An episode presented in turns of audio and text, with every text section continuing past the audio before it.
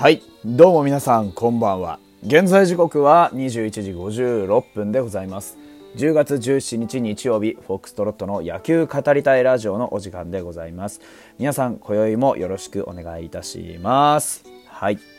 えーと、まああの本日ですね、僕は札幌ドームにおりましてですね、えー、斉藤佑樹投手の引退試合をね、しっかりこの目に焼き付けてまいりました。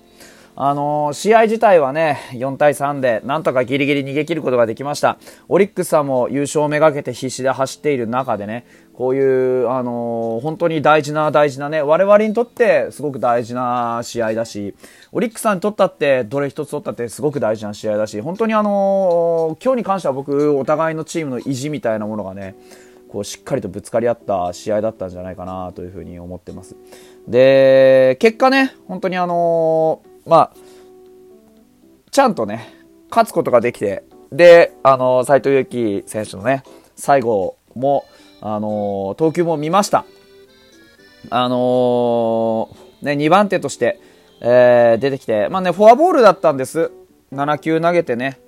でも、全然別にその、めちゃくちゃ投球悪かったとかそういうこともないし、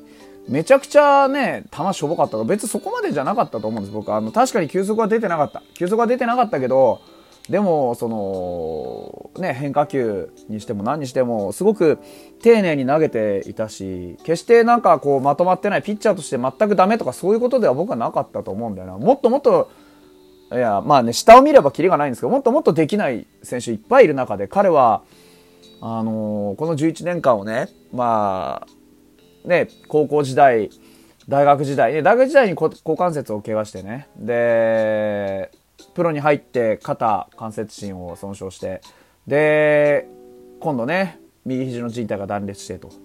いうような多くの怪我と戦いながらね、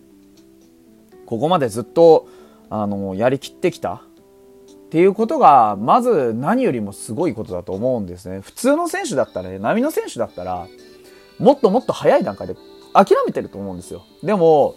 彼はその、諦めるっていうことをしなかったんですね。セレモニーの中でも言ってました。諦めるのは簡単だと。で、その栗山さんからずっと教わってた。諦めるのは簡単ですぐにできると。でも、君の野球人としての使命は諦めずに戦い続ける姿をもうみんなに見せていき続けることなんだというようなことをずっと栗山監督はあの斎藤佑樹、ね、選手に言ってたんだそうです。ただやっぱりそのそうは言ってもねそれをできるかどうかっていうところですよね。で彼はやりきったけど本当にね何度も言いますけど波の選手だったら絶対途中で諦めてる。うん、それぐらいに重たい怪我を3つも背負ってるんですよ。股関節の故障、それから右肩の、ね、関節心の損傷、それから左あ右肘の靭帯の断裂。これどれ一つ取ったって波の投手だったら、もう一発で、ほぼほぼ一発で引退ですって言ってもおかしくないですよね。あのー、そういう怪我を3つも背負ってね、11年間、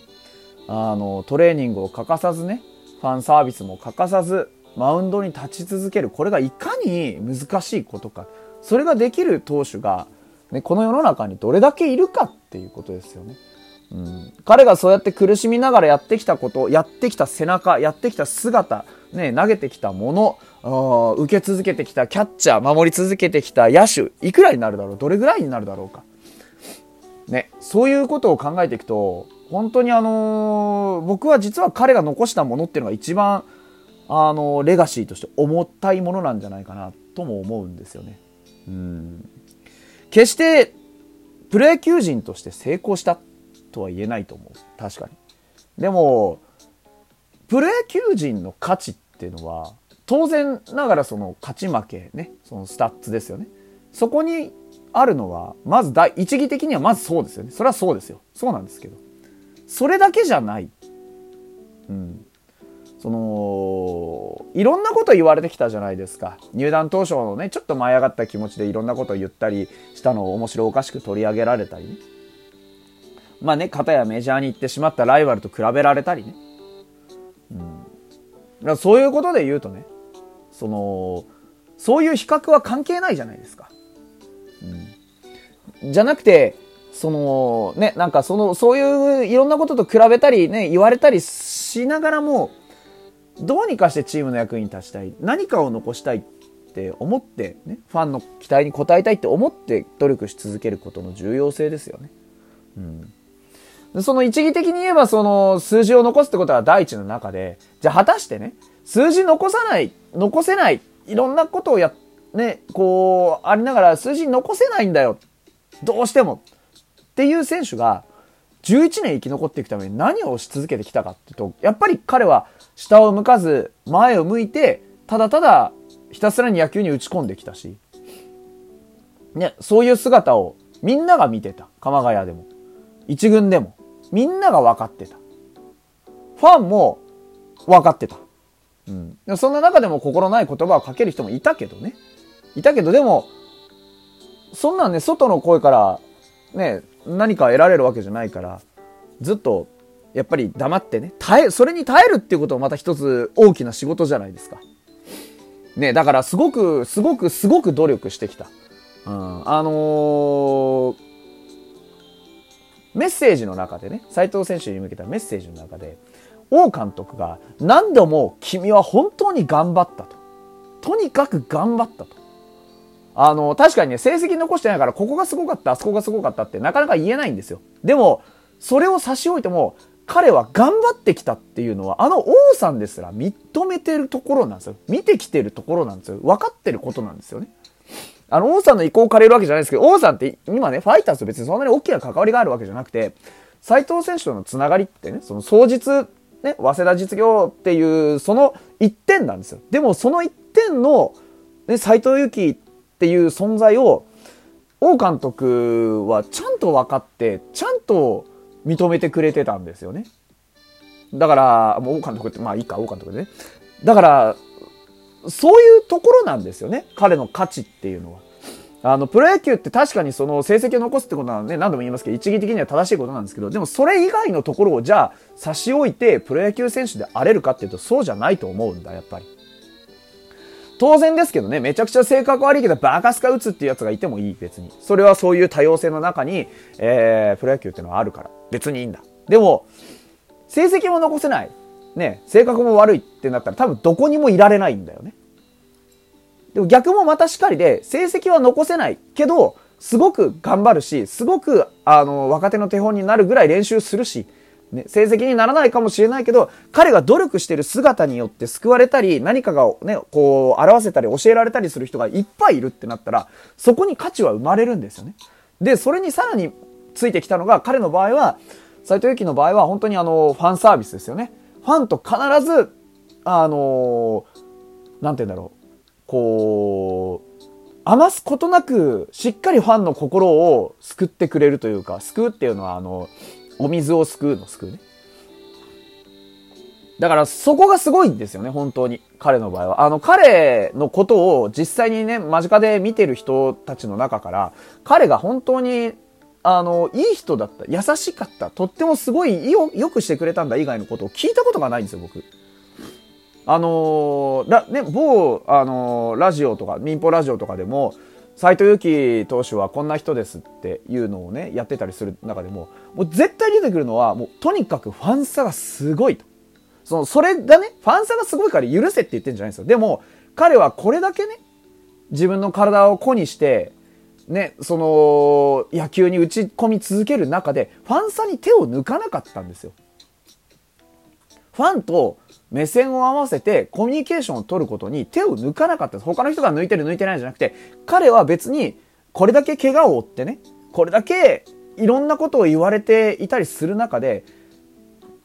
まあ正直な話ね、虫の居所の悪い時だって絶対あったと思うんですよ。でもそんな中でも彼はファンサービスとか、そういう、まあ、ね、人柄がすごいとかいいとかってよく言われるんですけど、でもそういうことではなくて、彼の持っているその元々の魂、心根っていうものがちゃんとファンの方に向いてくれてるし、ちゃんとその正しい方向を向いてるからこうやって、ね、あのー、11年間を、まあ、無事とは言わないまでもね、周りに支えられながらね、こう、努力し続けることができて、走ってくることができて、投げ続けてくることができて、最後にこの札幌ドームで、みんなに見送ってもらえるってことになったんだと思うんですよ。彼はこれまで何万枚っていう多分色紙を書いてきたと思うし、何万個っていうね、ボールにね、サインしてきたと思うし、いくつものユニフォームにね、あの、何々さんへって書いてね、斎藤佑樹って書いて。で、どれだけのね、あのー、取材を受けてね、どれだけの人から挨拶をされて、どれだけのね、あのー、人に、こう、優しい声をかけてね、どれだけの子供に、ね、笑顔を見せて、ね、どれだけの大人に、ね、感動を与えてきたかわからないですよ。それはだから、言うなれば今日、このね、札幌ドームに集まってくれた1万3000何がしのね、あのー、みんなが、一人一人が証人ですよ。だから、100勝しなかったかもしんない。ね。うん、タイトルは取れなかったかもしんない。けど、みんなの心一つ一つに、そういう温かいものをちゃんと届けてきてくれたから今日があるんですよね。うん、僕はこういう選手をね、11年間見守り続こと続けることができたってことがすごくファイターズのファンとして誇らしいし、うん、今日は本当にいいものをね、見せてもらったなと思います。本当に斉藤祐樹選手、お疲れ様でした。これからのね、活躍に、まだまだ僕は期待して注目していきたいなと思っています。